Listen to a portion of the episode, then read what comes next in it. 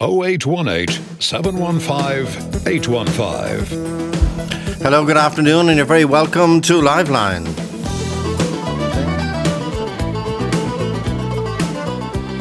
And 51551 is our text number, and joe at rt.ie. Yesterday we began uh, the programme. It was a simple thing I mentioned in the promo with Louise at uh, half 12, and that is the 170th anniversary of Clerys.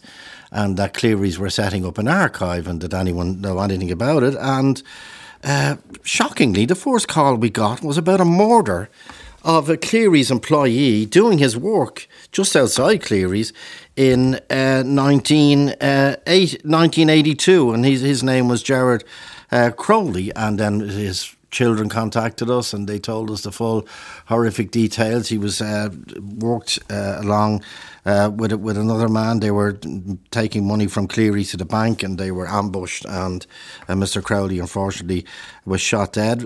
And a number of people said it's it's a murder that's been forgotten. Now we begin today with another uh, horrific, uh, two murders indeed.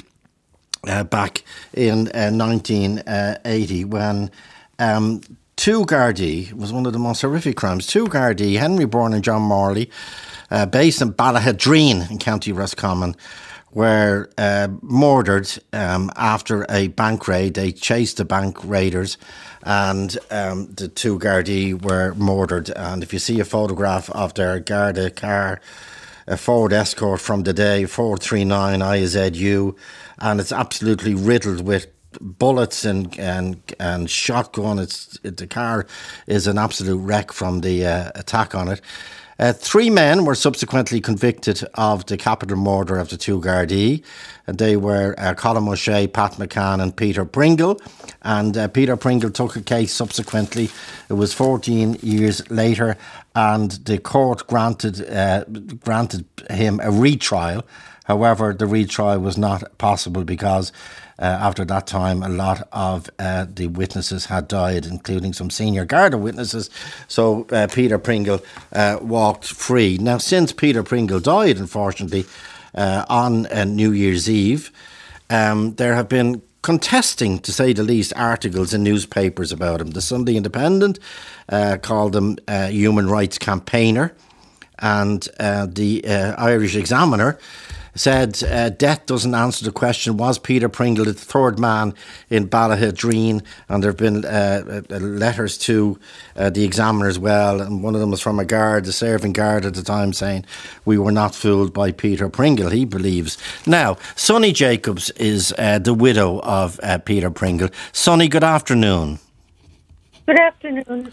And first of all Sunny condolences on the passing of your husband um, I know you've been on the two. You were on this program before because you were campaigning, and you still campaign for the abolition of the death sentence. Um, what's your reaction, Sunny, to the fact that this issue is now being brought up again? Was Peter the third killer in Ballaghaderreen?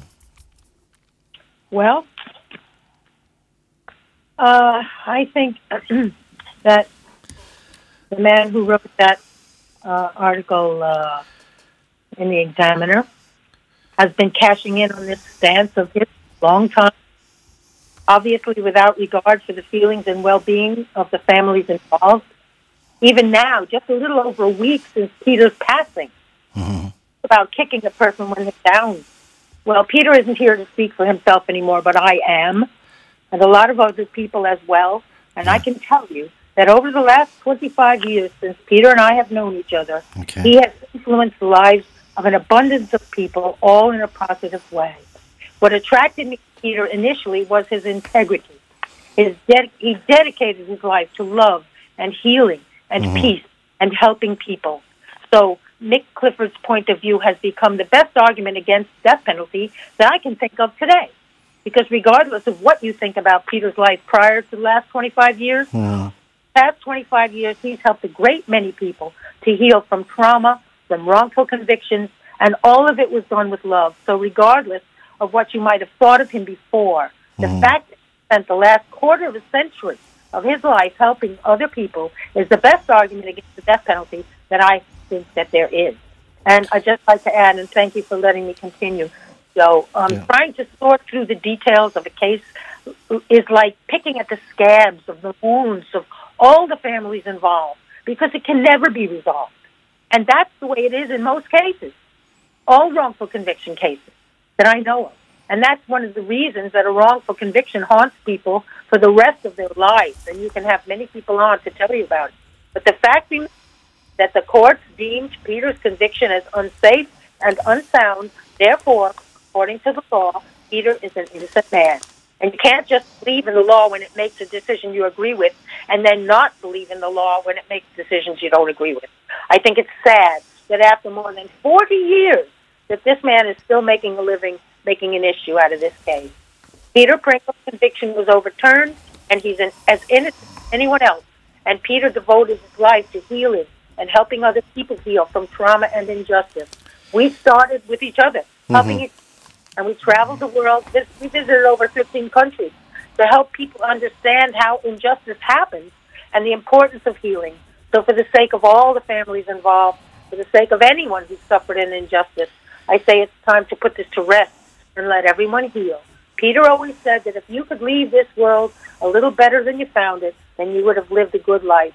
And Peter certainly did that. And now, out of respect, I think the family should be given mm-hmm. the time and the space in which to heal and find comfort in the goodness that filled Peter's life and the lives of the others. That and thank you, Joe, for giving me. Uh, uh, and, and Sunny, you you believe you've just you believe that Peter was wrongly convicted of the murder of the two Gardaí. The court said he was. Therefore, he no, was. the court said he, he was entitled to a retrial. No, a retrial was ordered. No, Joe. They said that his conviction was unsafe and unsound. Yeah, and, and that's the main issue. So whether he or not he was entitled to a retrial, that's that's you know that well obviously they didn't retry him. they let him go. Well, so, because because at that stage uh, a number of key witnesses, including senior Gardaí, had died. There was no possibility of a retrial in terms of the witnesses. Well, like I said, I'm not going to go over the details of it because okay. I think it's a moot point. The court conviction should be overturned. It was overturned. There was never a new trial, whatever reason, and therefore he has to be considered as an innocent person, according to. But do you do you believe he was wrongly convicted in the course. first in the first place? Absolutely. And how do you know that, Sunny? No, I just told you. No one can know anything. No one can know anything except that the court determined that he was wrongly convicted and they overturned the conviction and he is now to be considered an innocent man. I think to debate the details of something mm. You never really know is a waste of time and energy. And time is very precious, as I as I can tell you, and so is my energy. So I won't I won't that. Mm. I'll do that to other people who have more time and energy to waste. I don't. And did you read Michael Clifford's article in the no. Examiner at the weekend? And he's been writing about this for a number of years. I know that, and he was even prevented from writing a book because he was slandering Peter. But the point is, I think he's wasting his time after 40 years. He should grow up and, and, and get a life. And I'm not. I did not read his article because I told you I don't waste my time in anything. There's there's no point in what he's in, in any of it. Mm-hmm. There's just point it it just keeps people raw and prevents them from healing. I think we'll nobody's ever going to be able to prove anything. Therefore, we just have you believe what you believe. You know, you believe what I you believe. I believe what I believe, and and everybody's entitled to believe what they believe. But I think people should be given a chance mm-hmm. to just heal and move past this and and um, be respected in whatever they do believe. But there was, I don't know whether you ever spoke to Peter about the case. There was a major case here in Ireland when the two Gardaí were murdered uh, in the course of their duty. Uh, two of them were unarmed, one of them wasn't. Henry Byrne and John Morley.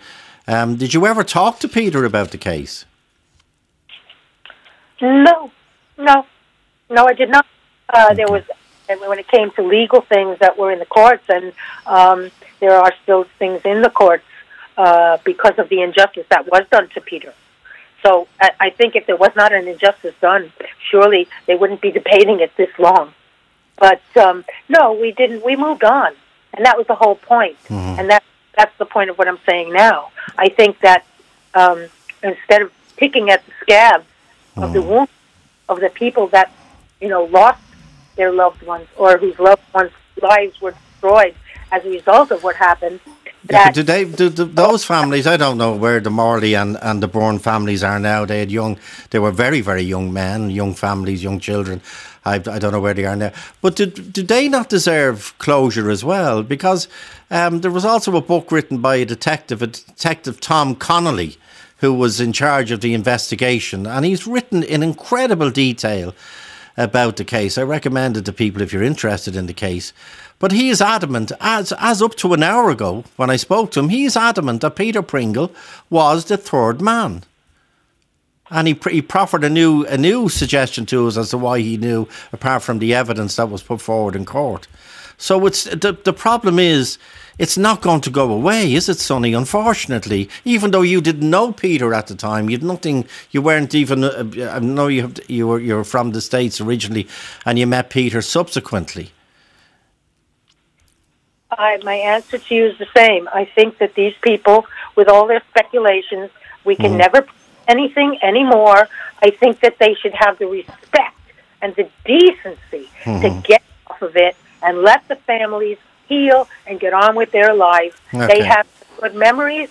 They have whatever happened to them. I have whatever happened to me. I was wrongly convicted Yeah, also I know that. I know And- that. Yeah. the best thing that anyone can do is have the decency to stop speculating and making a living off of off of doing so and let people just heal and get on with their lives.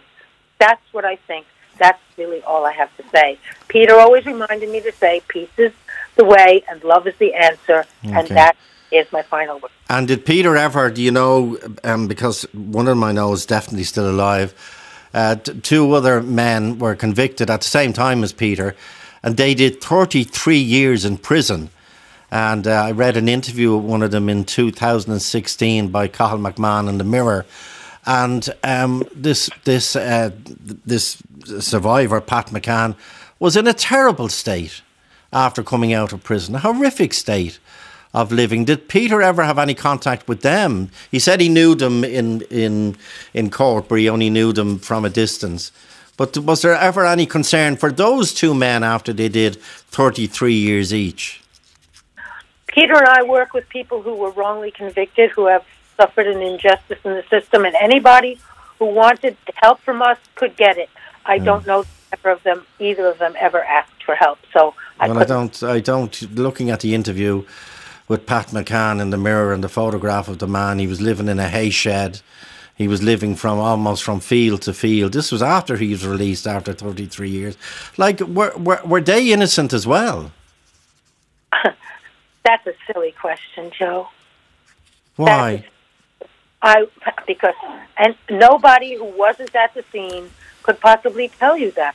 I I never um uh, I, that's not my area. My area Okay. is people wrongly convicted, and I and anybody who comes to me uh, who's suffered an injustice, I am willing to help. And that's that's all I can tell you. I I've never had any contact with those people, so I really Okay. can't. And I wouldn't comment because Okay. if I had had contact with people, that would be private and personal. I would never put that out there. I don't believe that that's right. Well, I, I don't know. As I say, I don't know if Colm O'Shea or Pat McCann, I don't know if they're alive or dead. Maybe some of their relatives might might tell us. But it is. I take your point. There was two two men murdered, uh, two young men with young families. Um, there was three people convicted, including Peter, and the evidence at the time s- seemed to be overwhelming in terms of witnesses and forensic evidence and uh, no alibis and all that carry on. But uh, as you say, he, he- the, the, he was granted a retrial, uh, which didn't go ahead because it was the, the state argued. But the state never paid him compensation, did they? No, they did not. Yeah. Uh, Why not? it's interesting that you bring up um, that point because um, uh, really the state should compensate everyone who's wrongly convicted, but they don't. Yeah, but the state said at the time you, it has not been found that he's wrongly convicted. It's been found because of a technicality about a tissue which had blood on it. And Peter, at the time of his arrest, refused to give a blood sample. uh, the Garda, Tom Connolly, found the tissue in uh, bin. It wasn't relevant. It was never brought up in the original trial, so it wasn't relevant. Um, and then there was the technicality about the chain of possession of the um, this tissue. But when Peter Peter uh, took his case, it was discovered he had the same blood group as that was found in the car. But anyway, wait a minute, wait a minute. You don't you you. I don't know where you're getting your information from, but that is that has been under a dispute for a very long time. Okay. And, uh, wait a minute, and they are still withholding evidence that we have asked for for many, many years. So I think you should talk to the lawyers before you make any statements about Yeah. that, or dep depend on the statements of um, anybody else, because um, you're in shaky ground now. Because there's still evidence that Peter's lawyer has been trying to get, and still has not been able to get. So why are they still hiding that? Maybe you should ask that question. okay. But anyway, okay. me, I'm done. I'm going back to my grieving. Uh, Peter Potts had a beautiful life. It was the best part of my life, and he was the best man that Okay. I have ever known. Well, can I again? Well, can again, Sunny? Can I offer my condolences uh, to you and Peter's uh, extended family? Uh, the death of anyone is is uh, a horrific uh, trauma to go through. Sunny, I wish I wish you well. And I, I, I wish you peace and, and comfort. And I know uh, no one would be under any doubt from what you said there about your love for Peter over the last quarter of a century. And just for me, we, we it was very very special. And Peter just his whole life he stood for love. So uh, I can't tell you anything else, but I know that. And um, that I think that if the people willing to call in about negative things, I hope there are people to call in about positive things too, because um, he, he was a very special person, Okay. and he made himself a very special. We did together. Okay, Sunny, Sunny again, kind kind regards and condolences. That's Sunny, Sunny Jacobs, the widow of Peter Pringle. They met 25 years ago. Michael Clifford, good afternoon, journalist with the uh, Irish Examiner and podcaster. Michael, good afternoon. Good afternoon, Joe. Why are you bringing this up again? Yeah, John, the first instance, I'd like to extend my condolences Yeah. to Sunny Jacobs on her personal loss, but this is a matter of public interest, I think. And, and as she said, I have written about it before, I haven't cashed in anything. Mm-hmm. But because it's a matter of public interest, Joe, I first came to this over 10 years ago when Peter Pringle brought out a book about mm-hmm. his experiences. In that book, he maintained he'd been a victim of a miscarriage of justice. He also maintained that Gardaí had concocted evidence against him.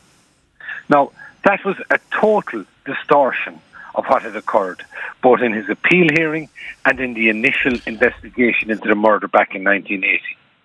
Neither of those things were true. So I went and I researched it and I researched it in detail. It is correct that Peter Pringle, in the eyes of the law, is not guilty of murder. However, there's a preponderance of evidence to suggest that he was there that day in Ballaghaderreen. Now, leaving all of that aside, we have a criminal justice system which I agree with that is, is based on the idea that the guilty go free rather than the innocent be locked up. He was the mm-hmm. beneficiary of that in his appeal in 1995. And as I say, that is as the law should be. He was also the beneficiary, as you pointed out, of the fact that it would have been extremely difficult to retry him, particularly because a senior Garda who had signed his initial detention warrant had since died. At that point, it was up to Mr. Pringle to, what you might say, carry on with his life or whatever. Instead, he chose to go out to the world and present himself as a mis- as, as a victim of a miscarriage of justice, mm-hmm. and at, at, at the suggestion that Gardaí had concocted evidence against him to frame him. And in some instances, and for example, I wrote in 2016 there was an event hosted by the singer Judy Collins where Mr. Pringle was described as a man who had spent 15 years on death row. Now, I have an awful lot of time for the organisations who campaign against the death mm-hmm. penalty and miscarriages of justice, and I've written about enough of them myself. However, to my mind, somebody of Mr. Pringle's background, for him to be campaigning, arguably does a disservice to such campaigns because there is a huge question over whether or not he was in Ballaghaderreen, and most certainly he was not a victim of a miscarriage of justice as we understand that term. One final thing that goes towards that is the fact that you referenced that he was never paid compensation by Yeah. the state. He, he did not begin an action fully until 2018, nearly 40 years after the event. He continually said he was trying to get his action into court. Joe, anybody who has been the victim of a miscarriage of justice would immediately apply for compensation, and correctly so. And we've had a number of instances like that where mm. people have done this. If he was so innocent, why did he not immediately go into court and apply for compensation on the basis that he was such a victim? And I believe the reason he didn't was because he would have been treading dangerously, even in the civil courts, in terms of what might emerge. And he did that finally after nearly 40 years. And the state's case in that was that the 115 witnesses who were present at the original criminal trial, most of them would either be dead or possibly incapacitated, and it was unfair. And the initial High Court agreed with that and said that there was an inordinate delay in bringing any such action, and Mr. Pringle was to blame for it. Now, the appeal court sent mm-hmm. it back to the High Court, and that's where it currently stands when Mr. Pringle died on New Year's Eve. However, to my mind, he presented himself as somebody he was not. He attempted to smear the Gardaí, including and principally Tom Connolly, whom you mentioned, mm-hmm. uh, as having victimised him in some way. And he also presented to those who were unfamiliar with it, and I've spoken to people who attended some of his, his, his talks in colleges and that that were packed, and people agog that this man had been framed as he portrayed it and all. And quite frankly, there's absolutely no evidence of any of that. And is it that uh, Sunny, his his widow Sunny mentioned the fact that she met him 25 years ago, and that he they they set off. She was speaking at a, a, an event in Dublin about the death sentence, and Sunny, as we know, was wrongly convicted, and Peter Peter Pringle was in the audience, and that's that's how they that's how they met. Is it because Peter Pringle, and then he was championed by uh, a number of people, and I'll come back to your own situation in a sec, a number of journalists and a, a number of campaigners and organisations. Is it that Peter Pringle, you're saying, used his situation to represent himself as something he wasn't? Yes, exactly. And, and, and to my mind. Okay. Okay. The second question is uh, people know uh, Mick Clifford, Michael Clifford. They would know you from exposing Garda corruption in, for example, in the Maurice McCabe case. You were you were to the forefront yeah. of that, along with. They would know you in exposing uh, uh, uh, disharmony, to say the least, in our prison system. In other words, you were known as a, as a, you are known, and you've won awards for your your investigation of the state. But so people would not expect uh, suddenly, not suddenly, people would not expect Mick Clifford to take up this case of a man who was freed to try and prove that he was, in your own words, the third man in Ballaghaderreen. Why did you go down that road, Mick? Well, simply because, Joe, attention was drawn. Well, my attention was drawn to it when uh, Peter Pringle published his book. And there'd always been questions over the case as far as I could see. And then I went and investigated it. Now, as you say, very often I've investigated stuff to do with state uh, malfeasance or, or corruption, yeah. but I just basically followed the facts. And what are the and facts? What are the facts that prove that Peter Pringle was in Ballaghaderreen? Well, uh, the case that was made by the prosecution was circumstantial because, as you mentioned, initially the two men were caught at the scene, McCann and O'Shea, and quite frankly, the case against them was obviously overwhelming. One of them had been injured in, in, in the shooting that had, had, ended in the, in the death of the two young Gardaí. Now, uh, Peter Pringle was ultimately, uh, very soon after that, by the way, within days, the Gardaí identified Peter Pringle as their suspect as being the third man, and a manhunt was launched for him. He was found 10 days later in a house in Galway. He had dyed his hair and he had shaved his beard. Now, people can take what they want with yeah. that. In terms of the evidence, there was a number of strands to the circumstantial evidence. I'll just give you some of the things. For example, there were workmen at a, a road near Knock who mm-hmm. offered a description of Peter Pringle among men in two Ford Cortinas who had passed en route to Ballaghaderreen on the day of the robbery. There were residents in the village of Dunmore, which was nine miles from where the stolen vehicles mm. were abandoned.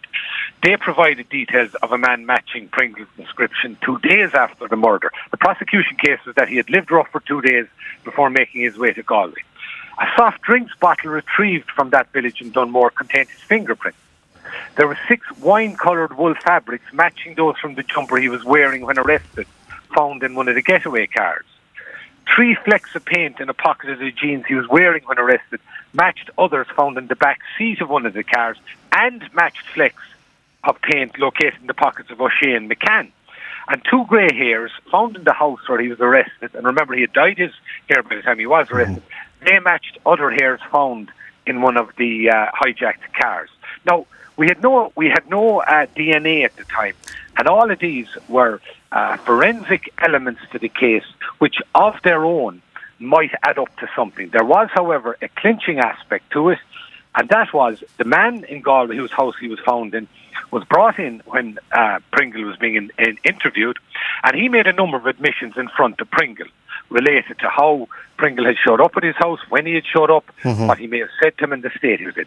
Following that, Peter Pringle made an admission to Tom Connolly, the guard you mentioned previously, and he said, according to the Garda record, he said, I know you know I did it, but on the advice that I was involved, but on the advice of my solicitor, I'm saying nothing. Peter Pringle subsequently said, suggested what he said was, I know you think I did it. Now, the, the court accepted the guard's version of that, and all of that went towards his conviction.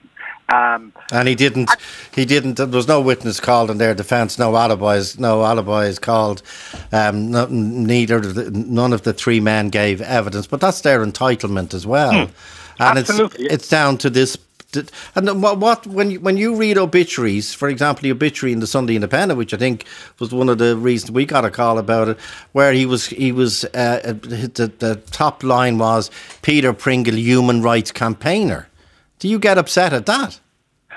Well, I just I would raise questions about it, Joe. I mean, as I say, I, I believe strongly in, in, in groups that campaign about miscarriages, just the death penalty. But I also believe that if the wrong person is doing the campaigning, that takes credibility away from those campaigns. And I'd be honest with you, I contacted uh, one individual who was involved in one such campaign when I saw a number of years ago that Mr. Pring was advertised as appearing, and all I said was, "Well, do you realise the real story there?"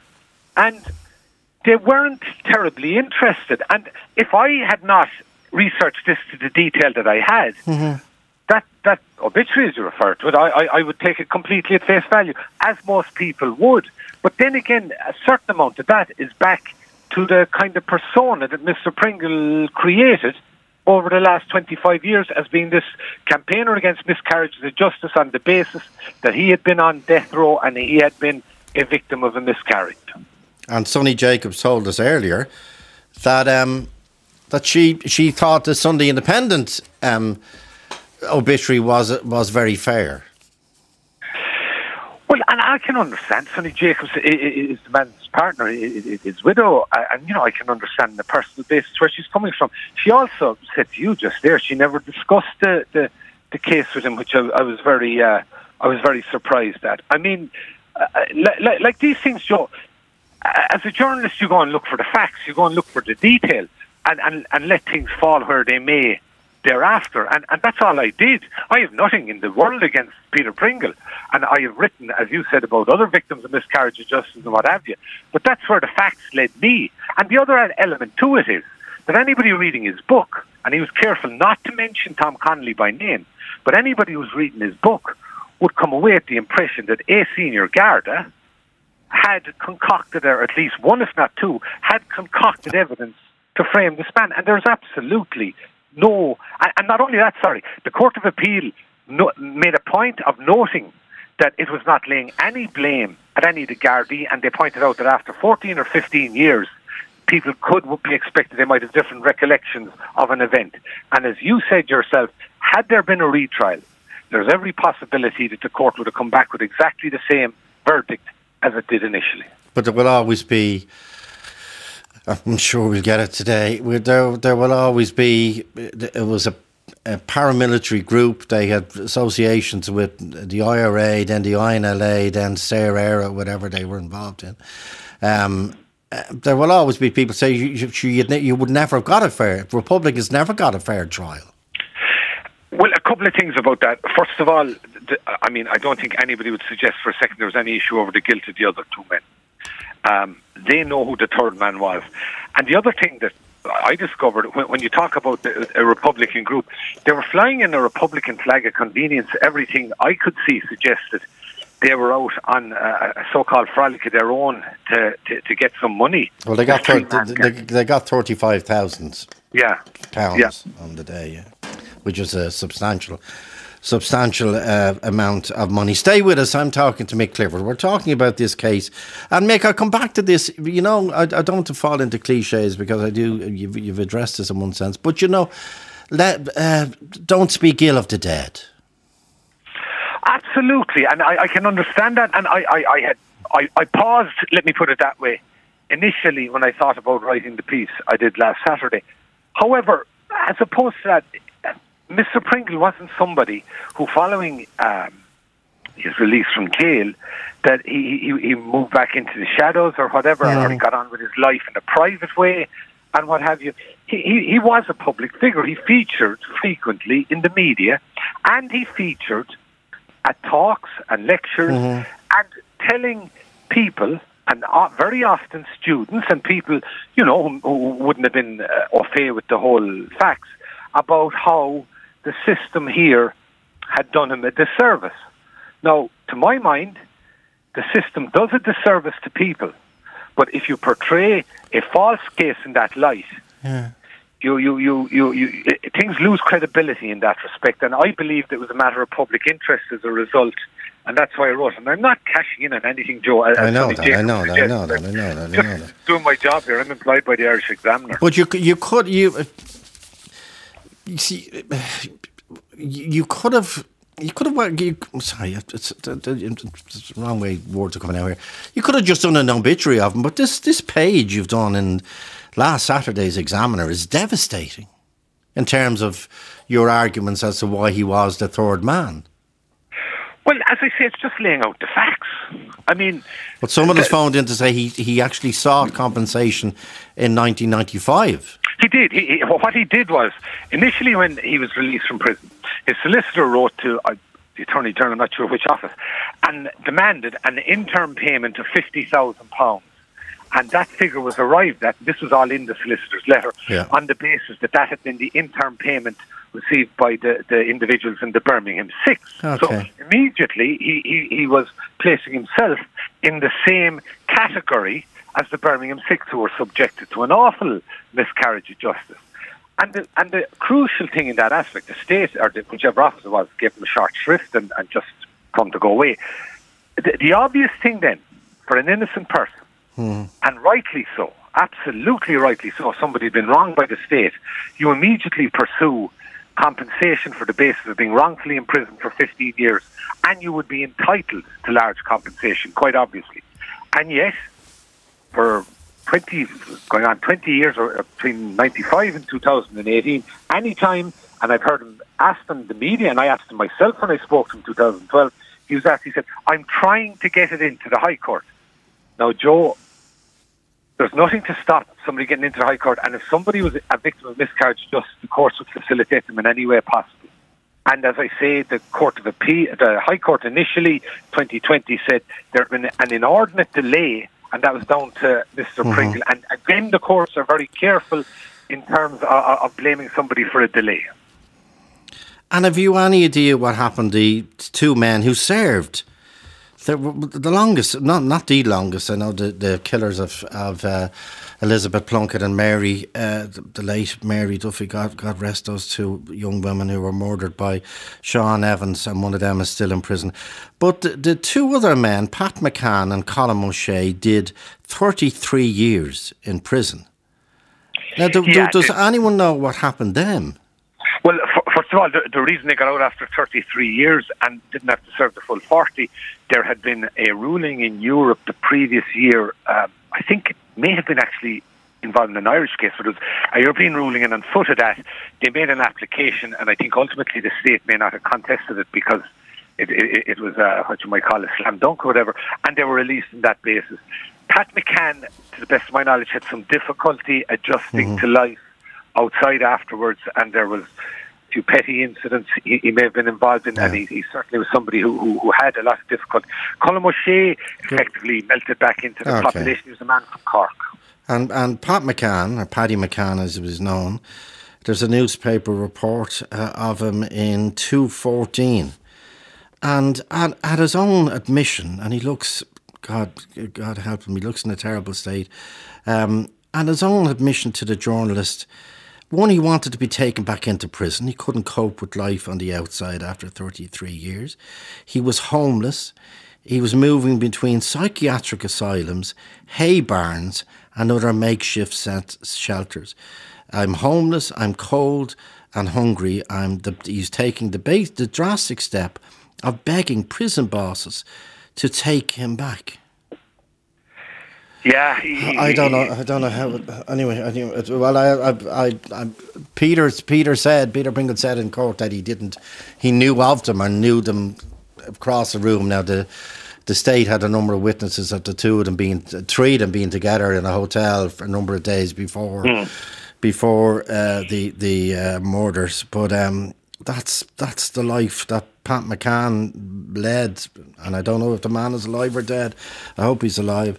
And uh, Colm O'Shea, no one wants to see anyone anyone die. Okay, stay with us, uh, Mick Clifford. Uh, back after this break. Talk to Joe on 0818 715 815. Talk to Joe on 0818 715 815. A man called Peter Pringle uh, died uh, two weeks ago, unfortunately, on New Year's Eve. He was 84 years of age. Um, there have been a number of obituaries in their national newspapers. Uh, the Sunday Independent, uh, their headline was uh, Peter Pringle, human rights campaigner. Um, and the Cork Examiner, through Michael Clifford, has taken a completely different line and uh, there was a full page article in the Examiner at the weekend. Death, death doesn't answer the question was Peter Pringle the third man in Ballaghaderreen? Ballaghaderreen was a, an armed robbery uh, t- took place in uh, 1980 and uh, three men entered the bank and stole, uh, they were armed. Uh, shotgun and revolvers and stole £35,000 uh, pounds. They were chased by uh, a Garda car, uh, a marked Garda car, and um, believe it or not, the two cars crashed into each other. And um, the raiders opened fire. And one of the Gardaí had an Uzi submachine gun. He uh, opened fire. I think he grazed one of the raiders. But two of the Gardaí, um, uh, Henry Byrne and John Morley. John Morley, by the way, a lot of people of that vintage will remember he was a, a very, very famous. Uh, uh, uh, football player uh, from from Mayo. He's a very young man, two young man, young families. Both of them uh, were shot.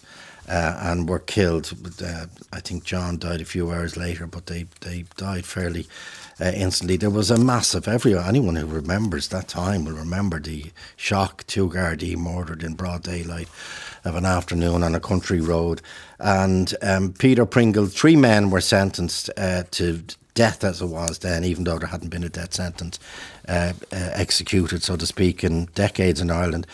Um, but they were that was capital murder of Gardaí, and of course their duty. The only sentence of, of, open to the judge was the death sentence. Colm O'Shea, Pat McCann, and Peter Pringle were sentenced to death within a few weeks. Obviously, the president commuted that to 40 years in prison. Then Peter Pringle subsequently took a case about 10 years later, and the the state said that he was entitled to uh, a retrial. He was entitled to a retrial, which uh, never took place because at that time, as Michael Clifford has pointed out, who's a journalist on one of the lines here, uh, th- there was a number of witnesses had died. Sunny Jacobs is uh, the widow of Peter Pringle, and they've been together for 25 years. And Sunny herself, people would know Sunny's story, which she's told so eloquently and so strongly over the years. Sunny was uh, wrongly convicted in the United States of America and was on death row and was subs- subsequently, uh, thankfully, uh, freed. And um, she says in her 25 years of living with Peter Pringle, they one they never talked about it, but two, he was not that, the man that's being portrayed by Michael Clifford. And she's asking Michael Clifford, who wrote a long article in the uh, Examiner this weekend. He's asking Michael Clifford to uh, let by forget about it. That there's no evidence to uh, convict uh, Peter Pringle. You've heard the evidence that Mick Clifford has collated there. Um, I, earlier, I mentioned retired detective Tom Connolly. And he's adamant uh, that Peter Pringle had a part in the murder. Now, he wrote a book in 2014 And I happened to read the book recently, and I read the book at the instigation of an article I read from 216 by Michael Clifford. And I read the book last week. And um, there's about 60 pages on this particular case because uh, Tom Connolly was uh, the lead, along with Pat Culhane, the lead guard in the case. And the uh, the evidence and the, the, the uh, sequence of events um, would have left you with no conclusion. No other conclusion but that Peter Pringle uh, was the third man. Now, Tom Connolly could not say that at the time because how could he prove it? But he's adamant now today, after the death of um, Peter Pringle, that he wants to. He's he's elderly. Uh, he's retired detective superintendent. He wants to uh, reiterate what he believes about Peter Pringle. This is Tom Connolly. Uh, on on that day, I was in Monaghan. Investi- involved in another investigation. So I got a call about what had happened in Ballaghaderreen. So I went down there that evening and um, remained there for a couple of weeks, really. Yeah. But uh, after the second day, Pat McCann was arrested. Okay. And O'Shea had been arrested at that time, and he was in hospital in Galway, hadn't been shot. The third man was missing. Mm-hmm. Um, I spoke to McCann. I had known him before yeah. that occasion, and he admitted to me his involvement in the sh- shooting of the two guards. Um, sometime afterwards, some, I think about maybe a week or so, Peter Pringle was arrested in a house in Galway. Yeah. And I was in Galway station on the day that he was brought to the station. Mm-hmm. At the time he was brought to the station and myself and the late detective inspector, as he was at the time, questioned Pringle. Yeah. He had very little to say to us. We asked him to account for where he was uh, on the day of the murder, and he says, I have nothing to say. Continued at that for a long time, and I will talk to you when I see my solicitor. Eventually, the solicitor came and went, and uh, Pringle says he was told not by a solicitor not to say anything. Okay. But anyway, during the whole interrogation that I spent with him, on the morning that he was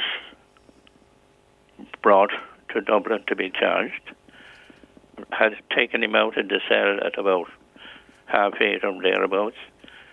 And during that conversation, he said, we have been putting all the facts to him in a very forceful way.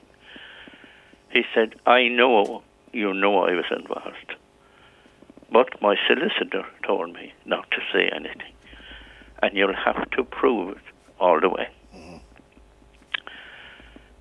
Peter Pringle did not give evidence in his own defense. Okay. Uh, neither did any of the other 2 mm-hmm. They didn't call any evidence in their defense. And Tom Connolly told me he's convinced that Peter Pringle was the third man. Uh, Mildred Bourne, Mildred, good afternoon. Hello, Joe. How are you? Um, you you remembered that day, even though it was over forty years ago. I remember it as like as if it was today. Mm-hmm. And you won't believe this. I tuned into you, Joe, on my way back, driving back from Ballaghaderreen to my house. Yeah. And I'm parked at the spot where those lads were shot. I am parked here. And is there any only, is there any memorial, Mildred? Oh, there's a mass, absolutely beautiful memorial here with a photograph of John Morley and Henry Byrne here at, at Shannon's Cross where the lads died. It's okay. absolutely, and it's just two minutes away from my house. But as I said, I was travelling okay. uh, from Ballaghaderreen, and I just said I'd pull in, and uh, and I remember it like it was yesterday. And uh, when I arrived on the scene, we were driving behind the Garda car, and my two children were with me. And when I came on the crossroads, this was what was going on. And Henry Byrne was dead out on the on the road, the crossroads, and I said an act of contrition into his ear, Mm-hmm. and I will never, I will never ever forget it, never. And then I heard John Morley had been killed, and John Morley used to be in my house. We used to play badminton together, and he, he would be in my house three or four times a week, chatting and talking about the badminton. Mm-hmm. And and to think that this was what I had to look at, and the children had to look at, and we will never, ever, ever, ever forget it. And every time I pass here, I say a prayer for them. It was a terrible day. It was a shocking day, right beside our house. So, And they were two young Gardaí, weren't they? oh, sure, Henry Byrne, you could say was a was a laddie, and you could really say he was he was only a child, and he he was he shouldn't have been on duty at all. He was on duty at a funeral in Castlerea, and the lads got the call about the guards got the call about this uh, bank robbery in uh, Ballaghaderreen. yeah. And uh, then they got a call that the the the, um, the robbers were wherever they were, and Derry Kelly said, "Well, they'll either come out at Shannon's Cross or out at the Convent Road. That's the next road," and they just decided to come that turn in the, the Shannon's Cross, and they simply crashed into each other. But her, Henry Byrne just simply was dead in seconds as they crashed. The shots were fired, and Henry Byrne was shot shot in seconds. Never will we forget. The people of Loughglynn will never, ever, ever forget it. Ever. So I, I know uh, John Morley uh, had two sons, two young sons, Yeah, and Henry yeah, Byrne. This again is an indication of how young they were. John Morley had a daughter as well. Okay, Julie- and a daughter. Yeah, I see that. Julie, Yeah, and then Julie. Henry had uh, two children, and his wife was pregnant at the time. That's right, Mary Byrne. She's she's a wonderful human being. And what do you what do you think of this? Though, I- though I don't want to burden you with, with this question, uh, but if you have an opinion on it, let us know. What do you think of Sunny Jacobs, who uh, has knew met uh, Peter Pringle long after this event, these murders? But she's arguing, I knew him for twenty five years, and the man I knew is is not that man. Was not a killer. I never met Pringle, but he is that man. And uh, we we we were we were there. We saw we saw what we saw, and we'll never ever forget it. And those three men are responsible. And, and that's all I can say. And I, I'm not going to get into details and all that, yeah, accuse yeah. anybody. But uh, as far as we're concerned, our two friends are dead. And uh, our Mm. But they're lovely still friends that we had. They're still thankfully they're still remembered rightly. I know they're remembered by their families. And, and every year, every year, and every day you pass this monument, there's flowers left by somebody. By somebody, there's flowers left there by somebody. They don't have to say who they are, but they're probably local or passing Yeah. and see that it's Shannon's Cross. Shannon's Cross was known for, it was very famous in the 1920s, but it certainly was uh, known again now in 40 years ago for these two lovely lads. And you think, Mildred, just a little detail, you think the the two Gardaí, um, there was a third Gardaí in the car, they, they were using their local knowledge to say, to, when, when the bank robbery took place, they said to themselves, well, they're going to come out either at Shannon's Cross or they knew what they were doing. They, Oh, they, did, yeah. They came yeah. out, they, they left the back, they went out the back road and started coming out the main road for the Castlerea road.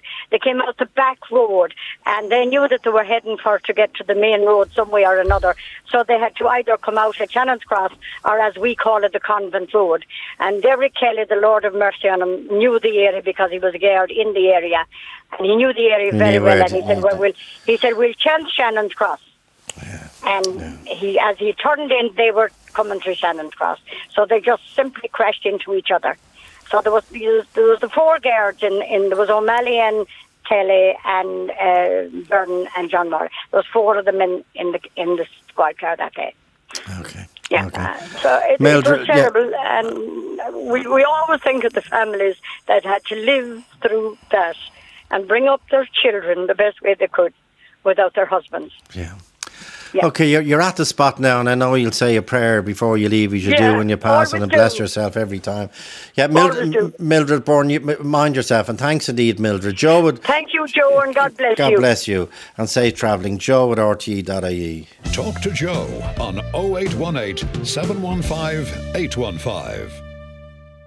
Talk to Joe on 0818 715 815. As I say, uh, uh, yesterday's program began with a with a, a murder a lot of people have forgotten about. We were talking about Clerys of all things, 107th anniversary, is a reopening or not, and then this family rang in and told us uh, our father was shot dead and the Clerys employee in 1982, and now today we're talking about another murder, double murder, two Gardaí in 1980, and they are uh, Henry Byrne and John uh, Morley. The three men were initially convicted of the murder. They got uh, 40 years in prison, uh, which was the uh, sentence. The sentence actually originally going way back was a death sentence, but that was the, the death sentence has been commuted for.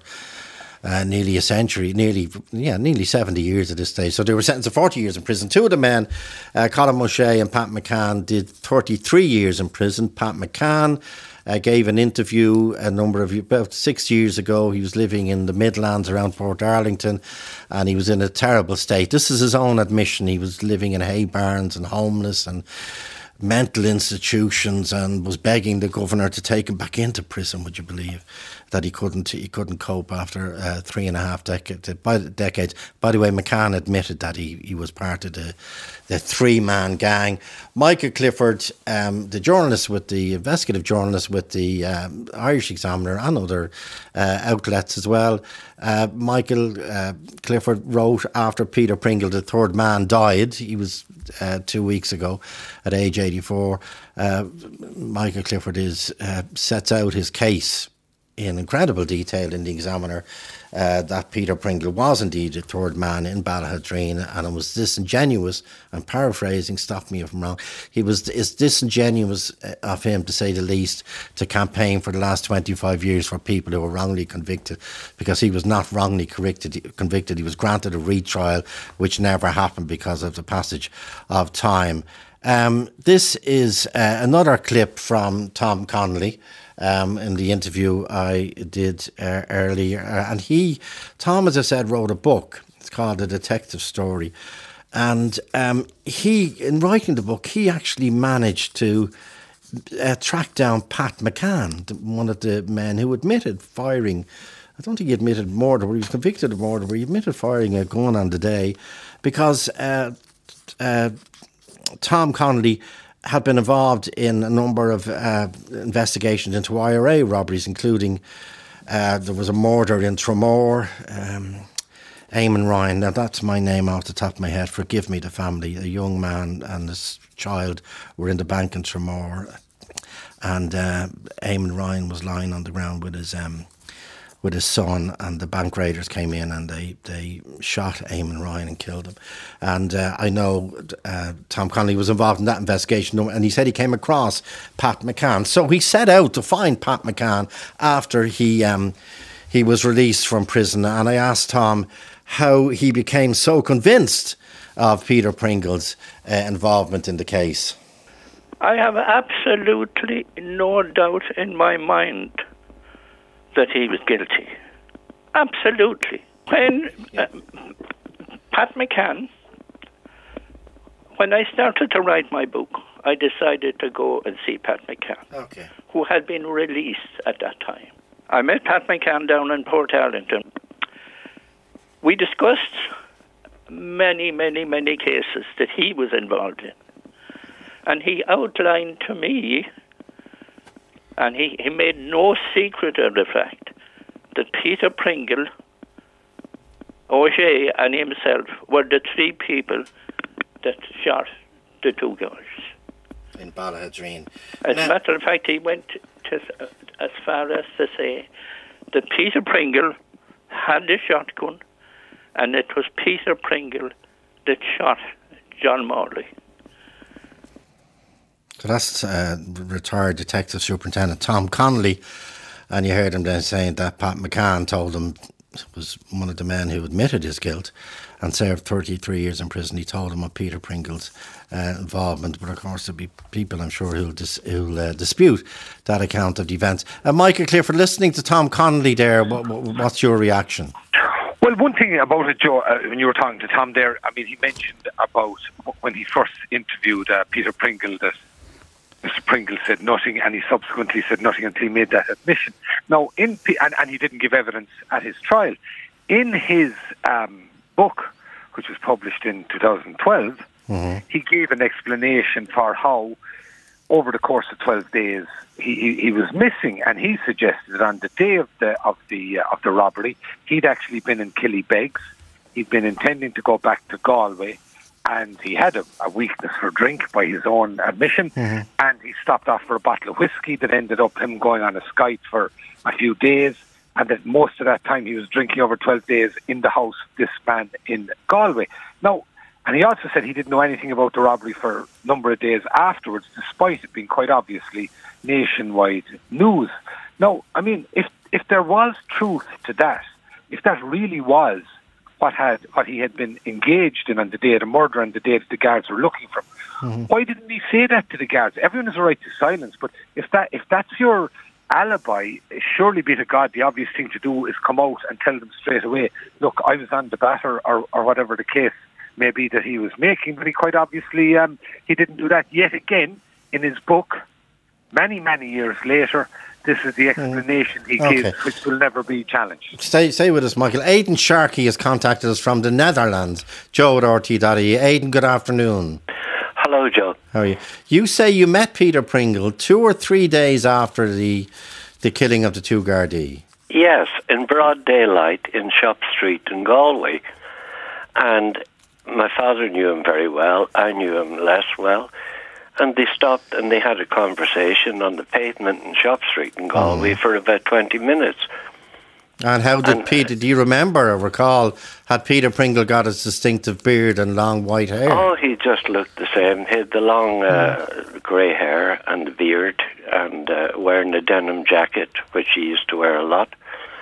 And uh, they were just chatting there among that crowded Shop Street.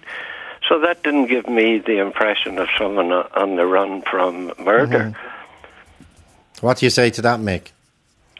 Well, the, like my, my, understanding, was that the Gardaí pretty quickly identified him as somebody they were seeking. So I find it amazing that he would be in Shop Street uh, like that on a casual basis a few days later. I also find it amazing that he'd be in Shop Street if he said that he was actually on a serious vendor on the beer, most of which he spent in the house of uh, this man in Galway whose home he was found And he also said, Aidan, uh, in his evidence that he shaved off his beard and his um, cut his hair, and he said the re- uh, almost immediately. And the reason he did that was because he was going to see his solicitor, and he didn't want the Gardaí to pick him up. But you're saying two days, three days, or whatever after murder, he was yep. going around Galway with the beard and the white hair. Yes. And even though the Gardaí, even though the Gardaí were looking for him, they never spotted him. No, well, uh, and he didn't give the impression okay. of being somebody on the run. He was very relaxed, friendly. Okay. And uh, yeah, my father knew him uh, better than I did, and uh, you know, being from Killybegs, yeah, we knew him. He was efficient at that time. Yeah, but he said he was in Killybegs. That's where he went uh, around the time of the. He, he, he said he he would not give any uh, an alibi for the day of the actual murders. No, but he said he was under, on a. I can he, understand his uh, yeah. solicitor telling him not to say anything at that time. But if you're innocent, what's the problem? Well, because you had uh, around that time or a bit before the Nicky Kellen Sallins uh, frame up by the Gardaí. So I think uh, people were being advised not to uh, say anything by their uh, but representatives. They, yeah, but they, they, were members. The, the, the people that were, didn't recognise the court and didn't say anything were members of the IRA. They were. Well, they Peter couldn't. was they well could. known for his Republican yeah, yeah, yeah. Uh, stance. That's true. Okay, okay, okay. A quick break back after this. Talk to Joe on 0818 715 815. Joe Duffy! Talk to Joe on 0818 715 815. John O'Brien, retired uh, uh, uh, Chief Superintendent. Uh, John has contacted us. John, good afternoon. Joe, good afternoon. Were you in the Gardaí at that time, John? Do you remember the case? Indeed, I remember it very well, John. I've written about it extensively as well. I was actually in Westport on a family holiday the day that Henry Byrne and John Morley were murdered. And what do you think of what Tom Connolly is now saying? And he said he had to wait until uh, Peter Pringle died to say it with, with such conviction that he believes uh, Peter Pringle was the third man. And in fact, he's he's going on a statement, he, well, an interview he did subsequently for his book with uh, with uh, Pat McCann, where Pat McCann said that Peter Pringle actually shot John Morley. What do you think of that at this stage? Well, I think at this stage it is very important to stick with the facts as we know them. And the two facts that are in my book, Securing the Irish State, that are very clear on the point is that A, Peter Pringle, and I think uh, Mick might have mentioned this already, had changed, radically changed his appearance. He had been seen on the 2nd of July in Galway wearing his traditional garb and long beard and, you know, generally dis- dishevelled appearance. And on the 18th of July, when he was arrested in Ballybane Cottages, he at that stage had his hair cut short and it was dyed ready. It was different from his normal co- uh, colouring, so that was a fact. And the other bit was the famous trick, uh, trip to Killybegs. He Yeah. says this was another example of his binge drinking, which of course counted very conveniently for his lack of memory during the intervening time. And I think, frankly, the accounts that Peter Pringle put out subsequently and many years later is a classic example of a self-serving denial, and obviously with the hope of achieving some monetary uh, reward as well. But it's important to stay with the facts rather than the opinions that people may have, you know, of what happened at the time. Well, do you think the facts support the case that Peter Pringle was the third man? Yes, they absolutely do support the case, and I have the utmost uh, respect for Tom Connolly, who I served with, but not in the same in the same unit. And he investigated, I would think, probably forty or fifty murders in Ireland. And Yeah. he is someone of the highest credibility, and he demonstrated that even up to the last year of his service in the Guards, where he took a different view in relation to a certain murder trial uh, uh, relating to a murder in North County Dublin. In So- Malahide, yeah. in Malahide, yeah. So, so like, Tom is absolutely sound on it, but I mean, this eh, would strain incredulity to the absolute extreme. And the idea that he was, I mean, come on, let's think about it. He was on a drinking binge on two occasions, and he has no memory. I mean, does he remember why he shaved his uh, hair or shaved his beard and uh, coloured his hair? It is positively, uh, and there were three men involved. Excuse me, there were three people involved in the in the in the raid, and I haven't the slightest doubt that Peter Pringle was the third man in that respect. And what do you think of the last quarter of a century, in fairness to Sunny, his widow, where she argues that he was a changed man and he was campaigning for people who were wrongfully convicted? Well, whatever his road to Damascus conversion, Joe, eh, I think if I heard rightly earlier on, the Sunday suggestion is that in, in those 25 years, he never really discussed whether he was a third man or not in that killing, which again I find incredulous, and I don't think there's any collection of long-headed people anywhere in this country or anywhere else would buy that story. It would be a wonderful Christian thing if he found the road to Damascus, but it would be even better if he admitted what he had been involved in and what he had done. And what about the point, John? It's 40, 40 uh, just over 40 years ago. Let bygones be bygones. Don't speak ill of the dead.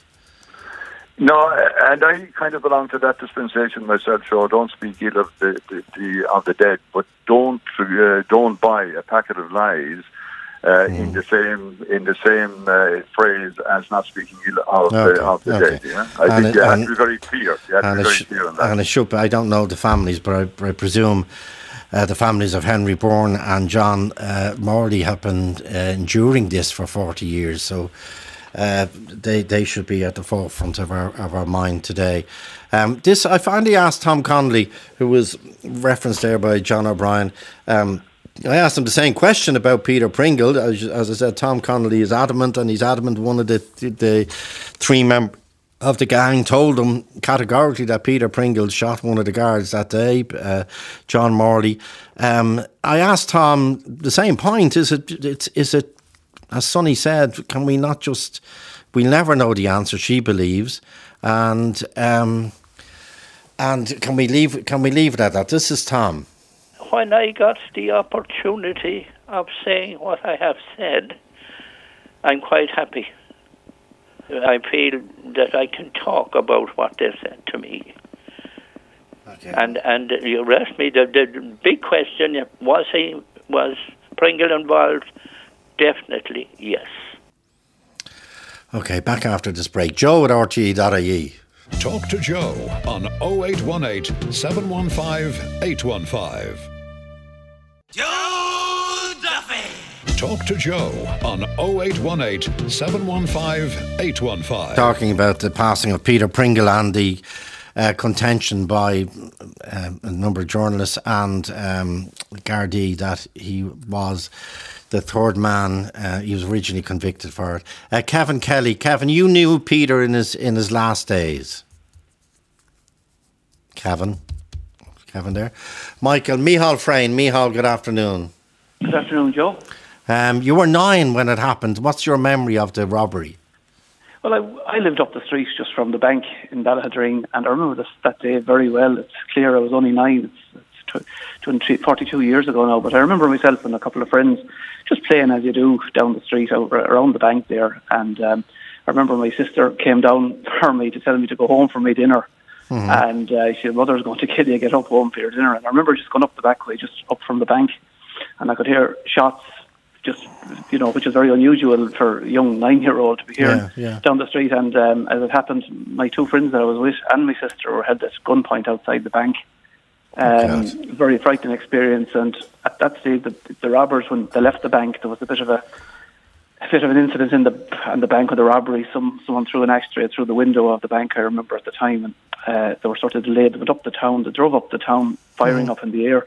And I can remember there was a house just up the road from my own house, almost next door, and there was builders on the roof of it. And I can remember them jumping down off the scaffolding at the back, like like just jumping off to get off because the, the guys were shooting up at them. They went up as far as the top of the town, the Garda station, and fired at the Garda station. Turned and came back down the town, and I can remember it was, you know, you could hear the screaming. And, and were the they were they wearing balaclavas? Do you remember? We- We're balaclavas, yeah. We're in balaclavas and went went down the town area. I can remember actually going back down the street again then afterwards. Uh, and um, there was a Garda patrol car actually driving down the street, and uh, the two Gardaí were taken out of the patrol car and they were face down when I came down the street. And one of the guards said, you know, what's the story of the gone there? Or, you know, and I remember everyone was just shocked. It was Okay, still, still so vivid for and so many people, including yourself, uh, Mihal, and uh, the, the the earlier uh, caller, Bridget. Uh, Kevin Kelly, Kevin, you knew Peter Pringle in his in his last months. I did, I did. It was an absolute honour to have known the man. Um, I knew him for quite some time, really, the last 10 years or more, but Okay. quite closely in the last year and a half, two years. And were you were you his carer, Peter? Is that uh, Kevin? Is that fair to One, say? one of many, I suppose. Um, Yeah. There was quite a lot of people pulled in to support him at, in the Okay. last couple of months. And a lot of people that were very, very dear to him over his life. Yeah. His daughter, and daughter-in-law, or yeah, daughter-in-law Caroline was being one of them. Yeah. She was very close to him and came down for a lot of the time that he was ill. Okay. Another one lady had come over from the States, Dorothy. She was there for a lot of the time, and a lot of the other nurses and other friends of his that had kind of seen, it, the, I suppose, seen the update about him taking a turn, and it's quite incredible, really, being there and just Yeah. being on the, the edges of it and seeing the impact uh, that he had on people's lives in the time that he spent. From, Okay. like, it was And I, really. I don't want to intrude on anyone's um, uh, private and intimate caring moments, and I completely and totally, as everyone does, respect the incredible work that ca- that carers do. Is there anything else you'd like to say, Kevin, about Peter Pringle? Or just to end the, the conversation. On a positive note about him, because it's like a couple of people have mentioned already, it's very hard to prove what's right and what's wrong, and it seems like a very unfair choice of time to drag up such a massive story, massive stories that happened in the country. Um, that when he's not here to defend his own honour and back himself up, it's very, very inappropriate time, I suppose. Um, but I know if he was here to defend himself, he would be encouraging everyone to just pick up a copy of copy of his book and not listen to people's stories and opinions. And No, that's and, and indeed he was in, he was interviewed extensively on this program when his book came out himself Yeah. and Sunny. Okay, Kevin, uh, uh, uh, sorry, condolences on your your grief as well, and thank and you. to all the other families involved. Yeah. Um, Okay. If I could just say that, like it's, it's not only this side of things that have been affected by it, and I'm sure it's not this side of things that are only being affected by it now either. Okay. Yeah. Okay. So uh, for peace, I know Peter. Peter always said send green, um, so send green to send green to people and see the love that's there. He's always around us and the changes that he's made in people's lives, even after suffering such a massive change to his own life, has been incredible to come back and have that kind of impact. So. Okay, uh, thanks indeed, uh, Kevin. Thank. Kevin Kelly. Mick Clifford, will you will you be writing about this again? I presume the the admission today by Tom Connolly that Pat McCann, one of the three, told him personally that Peter Pringle was involved. Is that news, or is it that just just to be forgotten at this stage? Well, it's it's it's it's, it's, it's news, all right, um, Joe. But I don't know whether it's something I'll be exploring further because you know I'm quite happy. I mean, just one thing to say, like, I mean, Kevin there, and obviously same Mm. thing. Uh, somebody's last days of their life, and somebody caring for them. However, w- just one thing I would say is. I, I wouldn't advise people to pick, pick up Peter Pringle's book because it is not, unfortunately, a true reflection of what happened. And the other element to it is, as I say, I paused before writing this, but the public record is important. And Okay. these days, in particular, particularly with digital media, we see how the, how the truth can be Okay. uh, manipulated, etc. And I think it's important that the public record is out there of what the actual Okay. facts were during this event. Okay, well, you can read Mick's article. It's in the uh, on the Irish Examiner website. It's behind the paywall, but it's last Saturday's Irish uh, Irish Examiner full page. And Tom Connolly's book is uh, called uh, The Detective, and that's available, by the way, in public libraries. Uh, Joe at RTE.ie, uh, Mark McGrath on sound, Stephen Higgins is the BCO, Annette Egan produced, and Ray Darcy is next. 0818 715 815 stays open until 3:15 p.m. or email joe at rte.ie.